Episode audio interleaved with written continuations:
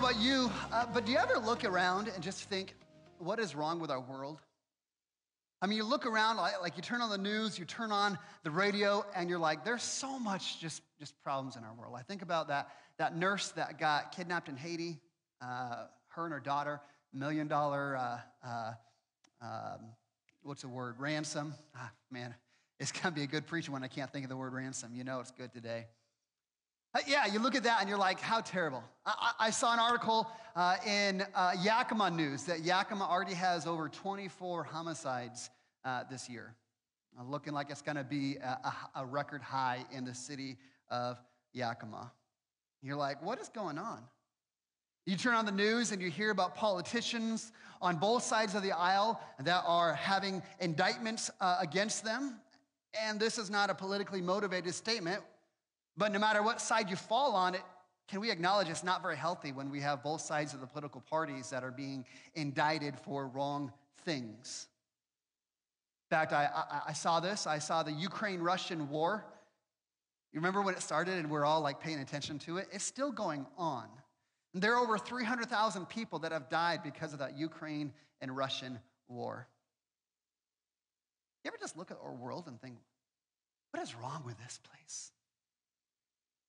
Right? We feel that. I hope you feel like you look around, you're like, man, something just isn't right. But it's not just out there. It's not just in the world. How many of us were going to be honest that in our quiet times, when we are alone in our thoughts, that maybe we have that nagging voice in the back of our mind? That maybe things just aren't right within us. Maybe it's not just what's wrong out there, but what's wrong with me.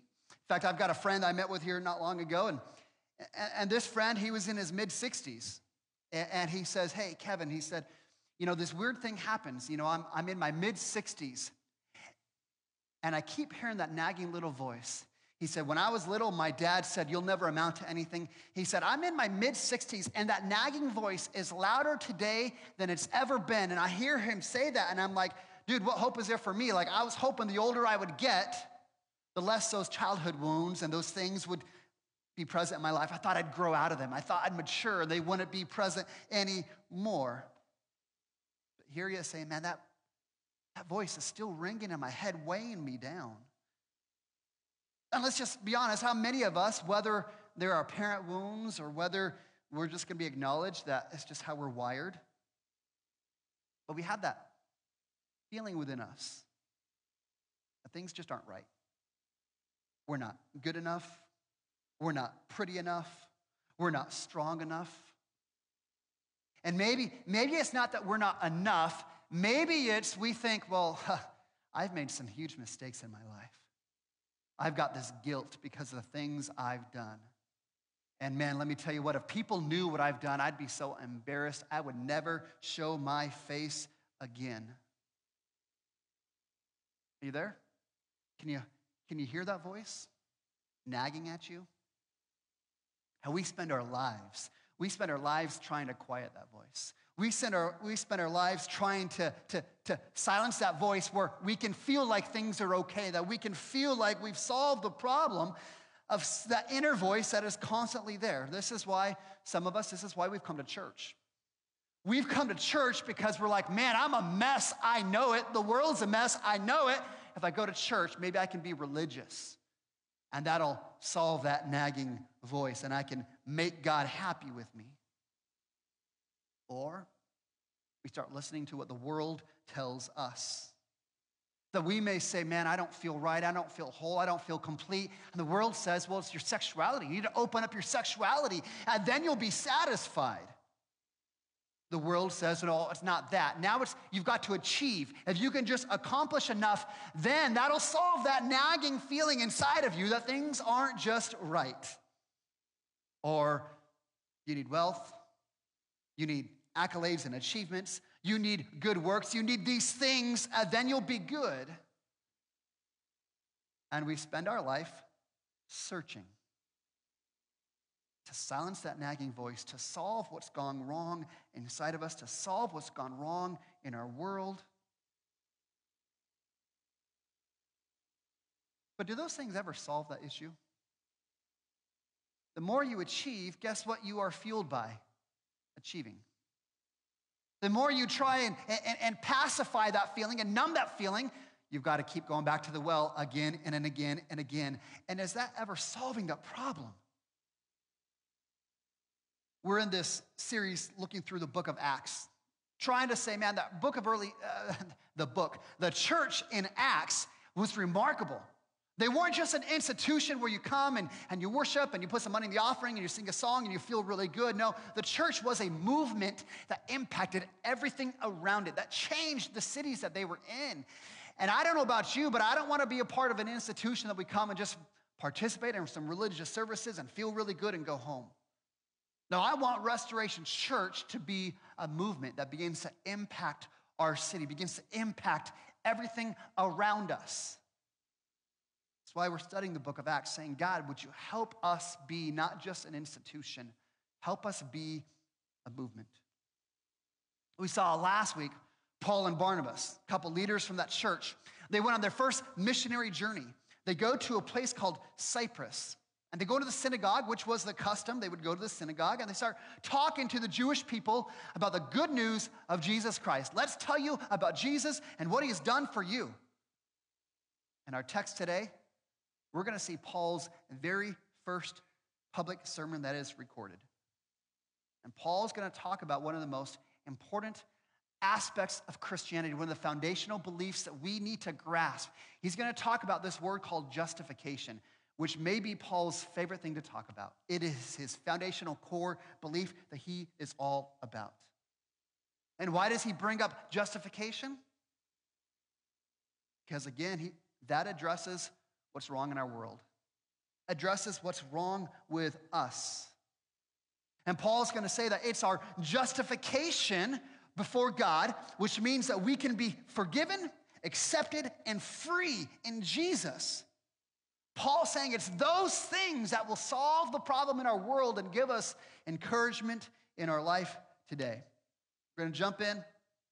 Our text, Acts chapter 13, starting in verse 13, it says, Paul and his companions that set sail from Paphos to Perga, and from Perga they went to Antioch and Pisidia. Now, we've already talked about Antioch. We talked about the church in Antioch. This is where uh, Paul and Barnabas were. This Antioch is a different Antioch. This is kind of like you've got Portland, Oregon. That's the real Portland, the weird one. And then you've got that other Portland in Maine, like another one. That's what we've got here. You've got Antioch. Uh, this is where the church was, and now they've gone to a different Antioch. This is in Galatia. If you are familiar with your Bible, the letter to the Galatians that Paul wrote, that's in your Bible, is to this church that they've gone to in Antioch. And uh, it's the Sabbath day, so they go to the synagogue because, again, that was kind of their custom. And verse 15, it says, The rulers looked at Paul and Barnabas and they said, Brothers, have you any encouragement, any word of encouragement? Go ahead and say it. Now, I don't know about you, but that would be like saying, Hey, Kevin, uh, would you like a no bake cookie? Like, there's no answer. I'm just opening my mouth and waiting for you to put it in my mouth. Yes, duh, of course. I will say something. I'm a, uh, Paul's like, I'm a preacher. I will, of course, you give me the opportunity, I'm going to speak. Let me ask you this, though. Imagine you walked in and somebody said, Hey, give us some encouragement. What encouragement would you give them? How would you answer that question? I need some encouragement. Give me some encouragement. What would you say? Oh, I've got some helpful hints to a happy life. Here's five steps to make your life good and happy. Or, hey, here's some tips for how you can lose some weight and get fit. Helpful encouragement. Those would be good things to hear. Here's how you can be a really good dad and a really good man. Here's the steps you need to do to accomplish these things. Man, I got, I got some encouragement for you. Man, if you do these things and you invest this way, you could retire early and live the good life on a beach in Mexico. Uh, that's my dream, sorry. Uh, but, but here's what you could do. Here's some encouragement for you. Man, you need to capitalize on this experience before you die. It'll be amazing. Somebody asked you, give me some encouragement. What would you say to them? Let me rephrase that question. What would your life say to that question? Because our life is a message that people will see before they ever heard a word coming out of our mouth. What would your life say? They say, Paul, do you have any encouragement for us? Paul's like, absolutely. He's going to address what's gone wrong in our world. He's going to offer a solution. He's going to offer some encouragement to fix what's gone wrong in our own lives and what's gone wrong in the world. He starts in verse 16 and says, Hey, you men of Israel, you people who fear God. Listen, he repeats this statement again in verse 26. This is who he's addressing. He's saying, You people at the synagogue, you people who are at church thinking that's the solution to the world's problems. Again, he's looking and saying, You guys are at church. You're recognizing something isn't right within you, something's not right in the world. You've come to church, maybe we can just learn some religious platitudes. We can learn like, like some rules that we follow to make God happy. Then maybe God will, will bless our life and make our life good and easy. Paul's like, let's go. I got this. Let's talk about this. And Paul, recognizing he's talking to a lot of people who might be Jews, and so he recounts a little Jewish history, a number of different things that would have given the Jewish people a lot of pride. And he's going to point that the history isn't necessarily about the great achievements of men. He's going to say your history is all about what God has done in your life. In fact, when you look at these next verses, there's going to be 10 different verbs. And the subject of those verbs every time is God. Listen to this, verse 17. It says, God chose your father Abraham. God made the people great in Egypt with an uplifted arm God led them out of Egypt. This is a story of the Exodus, right? God did these things. Verse 18 For about 40 years, God put up with them in the wilderness. How many of you feel like God has to put up with you sometimes? My hand was the first to be raised. Verse 19 After destroying, who did this? God did. God destroyed the seven nations in Canaan. He gave them the land as an inheritance. That took about 4,450 years. And after that, he gave them the judges until the prophet Samuel. In verse 21, the people asked for a king, and God gave them King Saul for 40 years. Verse 22, when God removed him, God raised up David, who's a man after God's own heart, who does God's will. Verse 23, and of David's offering, he brought to Israel a Savior. This is Jesus. You hear that again and again and again. I mean, I mean, Paul just recounted 1,000 years of history, and he's saying, listen, these aren't random events. These aren't just by chance, these things happen. No, he is saying, this is God at work. God keeps showing up again and again and again for his people, and not because his people are great, not because they're worthy, not because they're, they're, they're so remarkable and awesome. No, God shows up because of his grace again and again and again. But notice when we think about the Old Testament, those stories we've talked about, the Exodus, God did this remarkable thing about redeeming his people, bringing them out. But guess what God had to do again? He had to redeem his people again. Because none of those things were sufficient in themselves. You think about that Old Testament, it just keeps going and going. God has to save and redeem again and again and again because none of the Old Testament could fix what had gone wrong in the people's lives. It couldn't fix what's gone wrong in the world. That's why we see this again and again. God shows up, God shows up, God shows up, because it couldn't fix what had gone wrong. And then brings us up to the New Testament. He, he's going to talk about John the Baptist. Now, John the Baptist in Jerusalem, he was a heretic, but outside of Jerusalem, John the Baptist was a well respected prophet. And so this is, what, this is what Paul says. Before Jesus came, John the Baptist proclaimed a baptism of repentance. And finishing his course, he said, Who do you suppose that I am? I am not he. I'm not the Messiah. I'm not the Christ. I'm not the answer.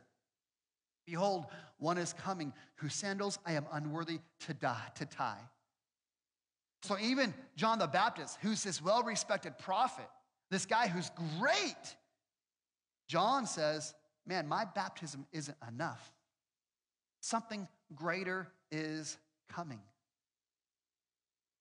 It's Jesus. Oh, I solved the problem for you. It's, it's Jesus. That's what he's talking about. Verse 27, he introduces and says, Those in Jerusalem and the rulers, they didn't recognize him.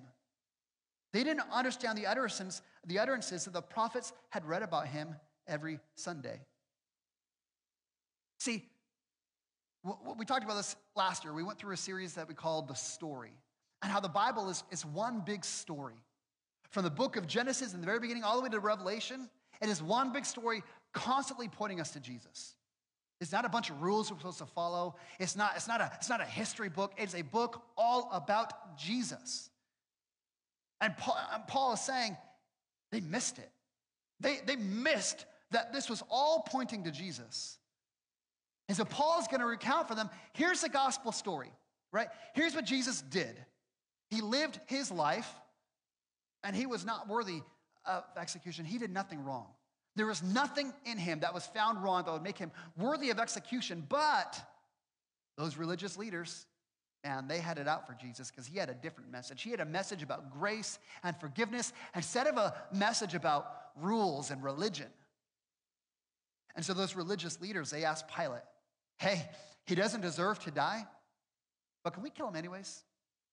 And Pilate relents to the pressure, peer pressure. All right, I wash my hands. You guys do what you want to do. And we know the story. They took Jesus, they hung him on the cross, they murdered him, they buried him in a tomb. He was in the grave for three days, and after three days, the grave could no longer hold him. And he walked out of that grave. Paul says he spent 40 days being amongst a number of disciples and apostles and we are witnesses of this that this man that was dead had risen from the grave. He's saying, We're witnesses of this. Like we have seen him. He's no longer dead, he is risen. And again, he says, You religious people, you who have the Old Testament, you missed it. You missed that it was pointing to this Savior in Jesus. The Old Testament wasn't just a list of rules to make God happy, the Old Testament was meant to point you to Jesus. In fact, to ensure they understand that, he, in verse 33, he's going to quote out of the book of Psalms. Verse 33, it says, You are my son, today you are begotten. This is a quote from Psalm chapter 2. John 3 16, for God so loved the world that he gave his only begotten Son, that whoever believes in him will not perish but have everlasting life. The, the people had the Old Testament, they had everything to understand hey, this Jesus is who they're talking about, but they missed it. They didn't grasp it, they didn't see it. He quotes in verse 35. Verse 35, he says, The Holy One will not see corruption. This is a quote out of Psalm chapter 16. See, the Jews read Psalm 16 and said, Oh, they're talking about David. They're talking about King David because King David is awesome and we love King David. But here's the thing Paul is saying, David died and was buried, and guess what? His body's still there. His body's been decayed, his body has seen corruption. But Jesus? No, he rose from the grave. He rose. His body saw no corruption. It saw no decay. So Psalm, 6, Psalm 16 is not talking about David. It's talking about Jesus because he's the one who has seen no corruption. Again, Paul is saying, hey, you people, you've come to church. You think religion is the answer to what's gone wrong in your heart. And if you just be sincere and you just follow the rules, then that nagging voice will be quieted and you'll be good enough and God will accept you. Paul's saying, listen, you've missed it. You've missed it. And here he gets to the very heart of his encouragement in verse 38. Paul says, Let it be known to you that through this man the forgiveness of sins is proclaimed. See, the problem with our world, problem in our world is not politics. It's not economics. It's not education. It's not, it's not, it's not poverty. It's not social media, as terrible as it is. It's not armies. It's not government. It's not access to medicine. It's not ignorance. It's not race issues. It's not sexuality issues. No, the problem with our world is sin. Problem in our world is we are all sinners and we're bent towards our own interests. We're bent to what's easy and what's comfortable rather than what's right. And guess what happens? You know what happens when you put a bunch of sinners together? It's kind of like what you do with kids. You take a bottle of Diet Coke, you take the top off, and you put some Mentos in it. You know what happens when you do that? It explodes. Paul says this is what's wrong in the world. We're sinners, and you put us together, and we make messes of the world, which is why our world is falling apart. But hear this it's not just out there, it's not just in the world that deals with sin. If we're going to be honest, each one of us We've got the sin problem within us as well. It's not just those other people out there. No, every one of us have some brokenness, have some sin within us. We are sinners. Because of our sin, we are separated from God. But when God created us, God created us to have a relationship with Him. He's a relational God. He wants us to be in relationship with Him, but our sin separates us. And that nagging voice that we hear, something isn't right. This isn't the way it's supposed to be. You're not supposed to be separated from God. It's meant for us to figure out how do we be reunited with Him?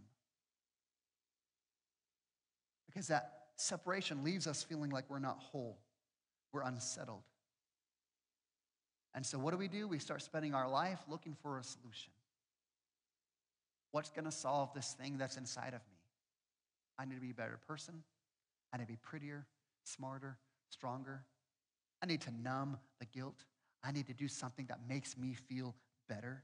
And Paul says, no, that's not it. Paul says, no, through this man, we experience forgiveness of sin. Verse 39 By him, everyone, not just church people, not just good people, not Republicans, not Democrats, everyone who believes will be freed from everything from which uh, you cannot be freed from the law of Moses. Again, who's Paul talking to? Religious people. People pursuing the religious rules. People who say, if I could just follow these religious rules, then God will be happy with me. That would fix what's gone wrong in my heart. That would make me whole and complete they're being honest, Paul's like, you guys are failing at that. None of us, as hard as we try, can keep the Ten Commandments. None of us can be good enough. And if you say you are, you are a liar. It's exhausting for us to try and be good enough all the time. That's not peace. That's not free. That's slavery. That slavery is what that is. And Paul says, listen to this everyone who believes in him in Jesus and what he has done for you are free. You're free from the religious rules that cannot save you. See, simply, if we believe and receive, that is where freedom is found. See, this word free, ESV says, uh, everyone who believes is freed.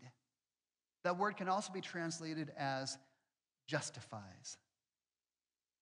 This is where I get our, we get our theological term of justification.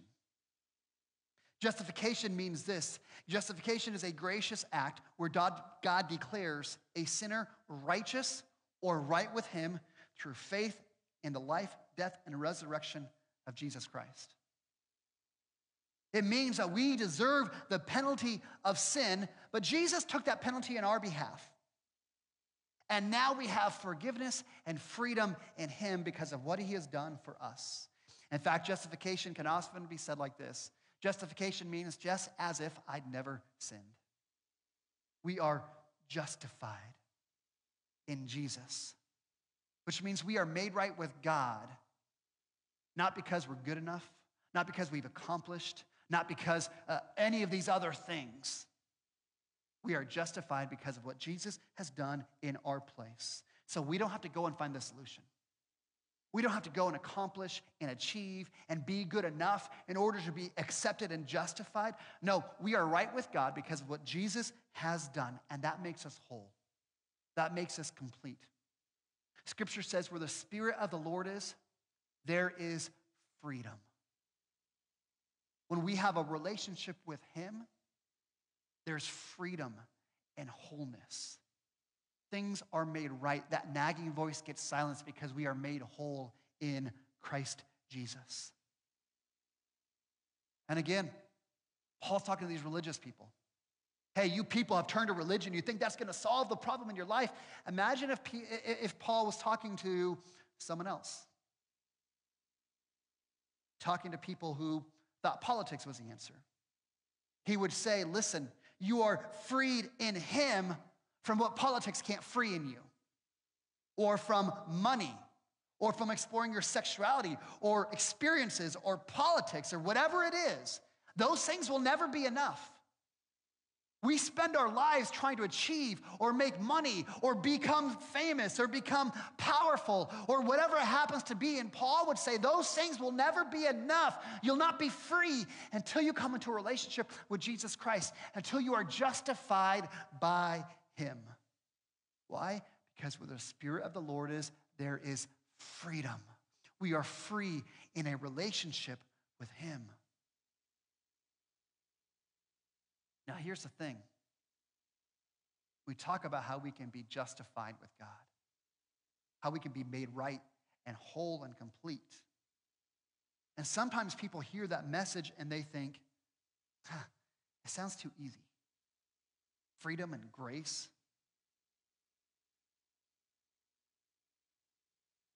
Verse 40, it says, Beware. Anytime you see the word beware or caution, you should underline it in your Bible. You should circle it. You're one of those people that likes to write in your Bible. This is a great thing to do. I know some of you are like, I don't want to mess up my Bible. You know what I heard? I don't know if it's true, but uh, a messy Bible leads to an unmessy life. That's just what I heard. That's just some free preaching for you today. He says, Beware, lest what the prophet said would come true. When they say, Look at the scoffers, be astounded and perish. I am doing a work in your days, a work that you will not believe even if one tells you. Paul says, listen, you can be justified with God. You can be made right. You can be whole. You can be free, but not everybody's going to believe. Not everyone is going to, to follow. Why? Because the cross is folly to those who are perishing. The cross, to those of us who are being saved, the cross is the power of God. The gospel is the power of God. We experience God's power in our life. Like the same power that rose Jesus from the grave is alive in us because of the cross. But guess what? To those who don't believe, the cross is foolishness. Now, there's going to be some people that hear this message of grace, this message of justification, this message of Jesus. Say, man, it sounds too easy. It doesn't sound right to me. All these years I've performed this religious performance. And now you're telling me if I just choose a different way, then I can be justified and made right. It just doesn't seem right. I had to give up all my accomplishments, all the things I've done, and look how great I am, and look how religious I am. I have to give that up and humble myself and simply believe in Jesus. I can't do that. I can't do that. Or we think, how can that be fair? Like, I've lived my whole life for God and I'm, I'm, a good person, and that person over there, man, they've done some horrible things. They're a terrible person. They've not lived a good life. Yet all they have to do is believe, and they get the same grace that I do. It's not fair. What kind of God is that? Why would I believe in that kind of a, of a God? No, the world told me, again, this is what people will say. The world told me I've got to achieve, I've got to become great, I've got to trust in myself. I can't trust in anybody else. I trust in myself, and that's what makes me great. Paul says there's going to be some who the message of the cross is foolishness. They will not believe, they will perish. Fact, it goes further. Next verse 44, it says, The next Sabbath, the whole city gathered to hear the word of the Lord. But there were Jews who saw the crowds and they were jealous. They began to contradict Paul, reviling him. Verse 46 But Paul and Barnabas said, It is necessary that the word of God was spoke to you first. Since you thrust it aside and you judge yourself unworthy of eternal life, we are turning to the Gentiles. Verse 7 Verse 47 the Lord commanded, I made you a light to the Gentiles that you may bring salvation to the ends of the earth. This is where we've talked about in the book of Acts. Chapter 13 is a hinge point. prior to that, man, the church was really focused on reaching the Jews. And we're going to reach the Israelites, God's chosen people. We're going to focus on that. But Paul's saying that field isn't ready to harvest. They're not ready to believe the message of grace, to believe that there's freedom and justification in Jesus and not in ourselves. They have thrust aside the power of God. So Paul says, okay, so we're going to take the gospel to the Gentiles. We're going to take the gospel to the ends of the earth. And this is why we say Paul became the greatest church planter and missionary who ever lived, because he did. He took that message and said, We're going to go and proclaim to the ends of the earth.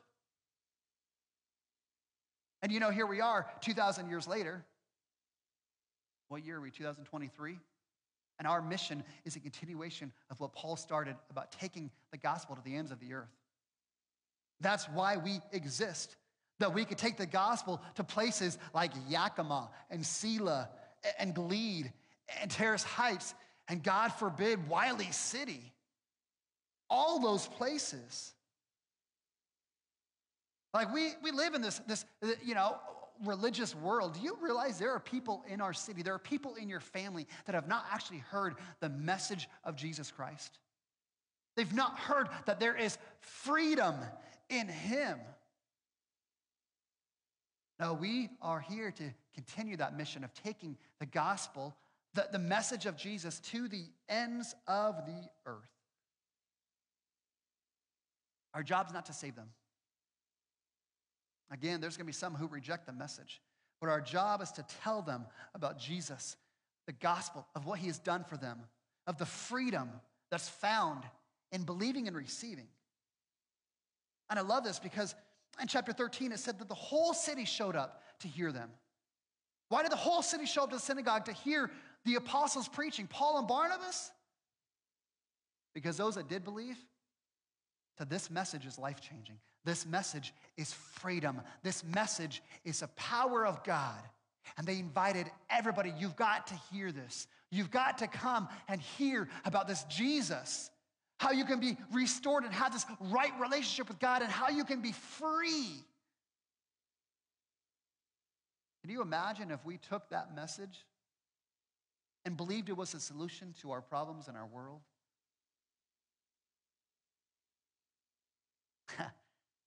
I feel like I just ran through a marathon trying to cover all these verses in 15 minutes a time, 20 minutes a time, condensed it. But I tell you, this chapter is the introduction of one of the biggest things in Scripture that we can understand about Christianity this idea of justification. And I love it because the religious leaders, they look at Paul, they say, Hey, do you have any encouragement for us? How can you encourage us? And Paul's answer is let me tell you how you can be justified. Let me tell you how you can be free. In fact, this is the summary of this message, summary of our text today. That justification, which is when you experience total forgiveness and acceptance and freedom in Jesus. Justification is the greatest encouragement that we can give to a broken world. What encouragement do you have let me tell you how to lose some weight.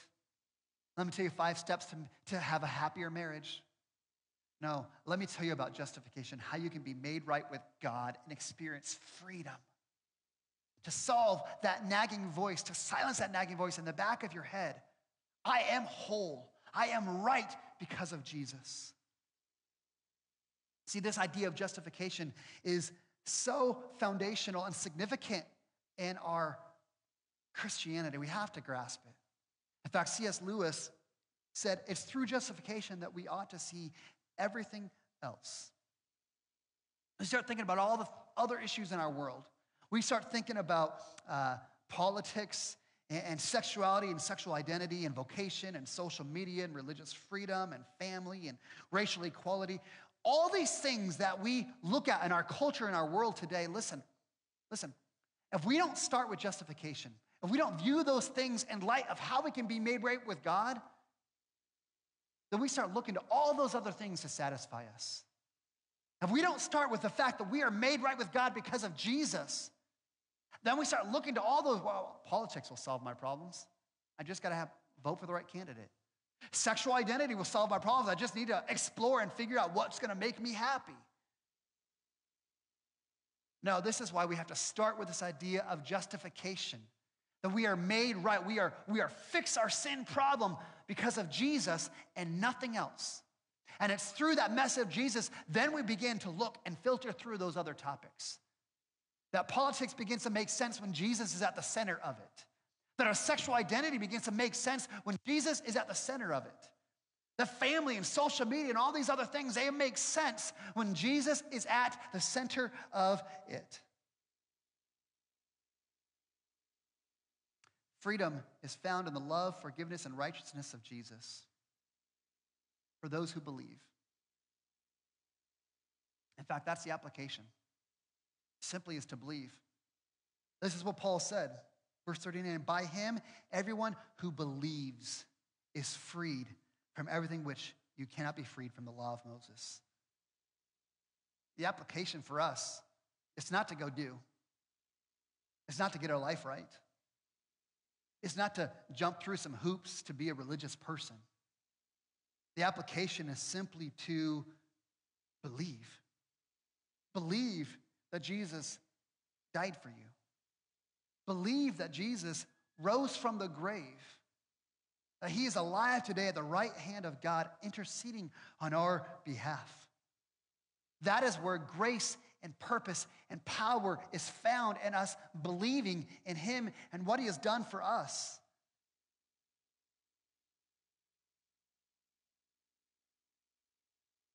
Does that ever seem too simple, though? All I have to do is believe. Well, I love this. I skipped over this. Verse 43. Go back to verse 43.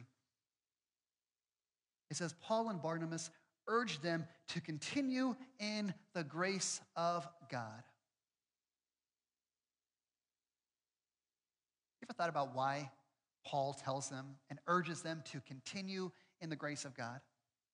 I mean, he just preached that message. He just said, listen, all you do is believe. And now he's saying, I need, I'm urging you to continue in the grace of God. Why does he tell them to do that? I'll borrow a line from Ted Lasso. Because we're like goldfish, we have a very short memory. Like we might understand that we are justified by God. But what does our world continue to tell us? Oh, it's all about works. It's all about achievement. And so we understand theologically, oh, yes, I'm justified by God. But then we go to the world, and all the voices around us are saying, you need to go and achieve. You need to go and do. You need to go explore your, all these other things. You need to go and do these things. If you just had a relationship, then you'll be satisfied. If you had kids, you'd be satisfied. If you got the promotion, everything would be set. If you got a new job, everything would be all right. And sure, we understand theologically, I'm right with God because of this, but we practically live for the world and achievement. And we have the short memory where, where we come to church and we're reminded about the grace, but then we live for achievement and doing and pursuing all these other things like they're going to solve our problems. I mean, you turn on the news. What do you hear on the news? Huh, if you vote for this candidate, the world's going to come to an end. Another channel, you vote for this candidate, the world's going to come to an end. And guess what that does to us? It fuels us to thinking, oh, the solution is in politics. We go on social media and we see everybody else posts. Look, their perfect little picture frame where everything looks so pretty and happy. And we fail to remember that that's just a glimpse of the rest of the whole event that was a mess, right? We spend hours getting the right picture with the right background, with the right situation, so everything looks perfect. That doesn't show the mess we did to get there. Yet we look at that picture and we start thinking, man, I need to do more. I need to, I need to buy more. I need to, I need to be prettier. I need to, I need to do these other things. I need to be stronger. I need all these other things for me to be satisfied and keep up with these other people. No, our world is built not on grace. Our world is built on achievement and wealth and power and politics. And even even as a pastor, theologically, I know what justification is. But I can't tell you how many times the weight of my opinion about myself is based on what other people think of me. This is why Paul says, I urge you to continue in the grace of God, to continue thinking about it, to continue hearing about the grace of God, learning about the grace of God, because we are so quick to forget and go back to the way the world tells us to live. He says, I urge you, continue, keep coming back to the grace of God. In fact, I remember when we planted our church, there was a gentleman who said, Hey, all you ever do is preach the gospel. Every Sunday, you come back to this idea that Jesus died for me and that's what makes me right. Can't we get to the deeper things of the gospel? I'm like, that's what the gospel is. That's what Christianity is. We need to be reminded of his grace again and again because we are goldfish and we forget it so quickly. So here's my encouragement to you. This is how I'm continuing in the grace of God. Here's a, couple weeks ago, I was painting a, a house, and uh, I was on a 24 foot extension ladder. Picture that. And I'm up painting the top, and I, let's just tell you, I hate heights. It's terrible. The heights are the worst. This ladder is extended as high as I can, and I'm up there, and it felt like on the top of this ladder, I felt like uh, I felt like I was a sail on the top of the ladder. And so the wind comes and pushes me, and that ladder moves. Like I felt it move like four feet. I think it was about an inch. But that ladder moved, and I'm like, this is terrible. I'm about to poop my pants. This is horrible. I hate this. Why am I doing this? I shouldn't have said that. I'm sorry. Um, a really bad picture for you. I apologize for that. Uh, I, I, didn't really do that. I'm just, I need to stop talking about it, Kevin. Uh, I'm on this ladder and I'm scared to death. And I'm like, I've got to do something to distract. I got a whole bunch of, I got to paint. I'm like, I'm going to put a podcast on to distract me. And I'm listening to this podcast, and uh, this Christian businessman was being interviewed. This guy was very successful, wealthy, accomplished. And he said, Here's my secret in my faith is I do daily affirmations. Now, I don't know what you hear about affirmations, but uh, like when I was growing up, my mom had this season where she struggled with some mental health stuff, and she put this, uh, she, she got ordered this uh, again, this is, you didn't order on the internet. You called into some phone and then they sent you these tapes. And she would listen to these tapes every day that had this really soothing voice. I'd be like, You are amazing. You are wonderful. You are enough. I think about affirmations and that's what I think of. I think, like, that's just weird, right? Oh, these weird things that you say about yourself. This businessman who had all the success said, You know what? in my job and in my profession, it's easy for me to get sucked back into my value and my worth coming from my accomplishments, my wealth, the circles I run in. Man, it's so easy for me to get sucked away from the grace of God. He said, So I, every day, I read myself biblical affirmations, truths from Scripture that remind me of who I am in Christ. So when I get to the office, I'm not thinking that I have to go and achieve. I'm thinking about I've already achieved because of Jesus. I'm already accepted. He said, This changed the way that I think. It was how I remained in the grace of Christ to be reminded again and again of what Scripture says about me. As I'm standing on this ladder, I'm like, I can see why it would be effective. So, last month or so, I've started with some daily affirmations I wanted to share with you. These are things I read every morning to help me start my day out thinking about grace and not about achievement. I tell myself from Ephesians chapter 2 that because of Jesus, there's nothing I can do to make God love me any more or any less. Can you imagine if you started out your day thinking, there's nothing I can do to make God love me any more or any less. I am already loved and chosen and accepted by Him. How would that change the way that you view your work, your relationships? Second one I say is I am fully loved and accepted by God, and therefore I have nothing prove to anyone else. These are things that for me, this is how I remain in the grace of God. To be thinking these things over my life. So that way, when the, the, the little voice comes back and Satan tries to say, Oh, Kevin, oh, Kevin, you need to achieve. Oh, Kevin, you need to. I can say, No, this is what God says about me. I can stand in his grace knowing that I am justified and made right. And that's my that's what I want to urge you in today. Is to continue in the grace of God, his freedom, his acceptance, his wholeness, his completeness. You are justified because of the goodness of Jesus and nothing else.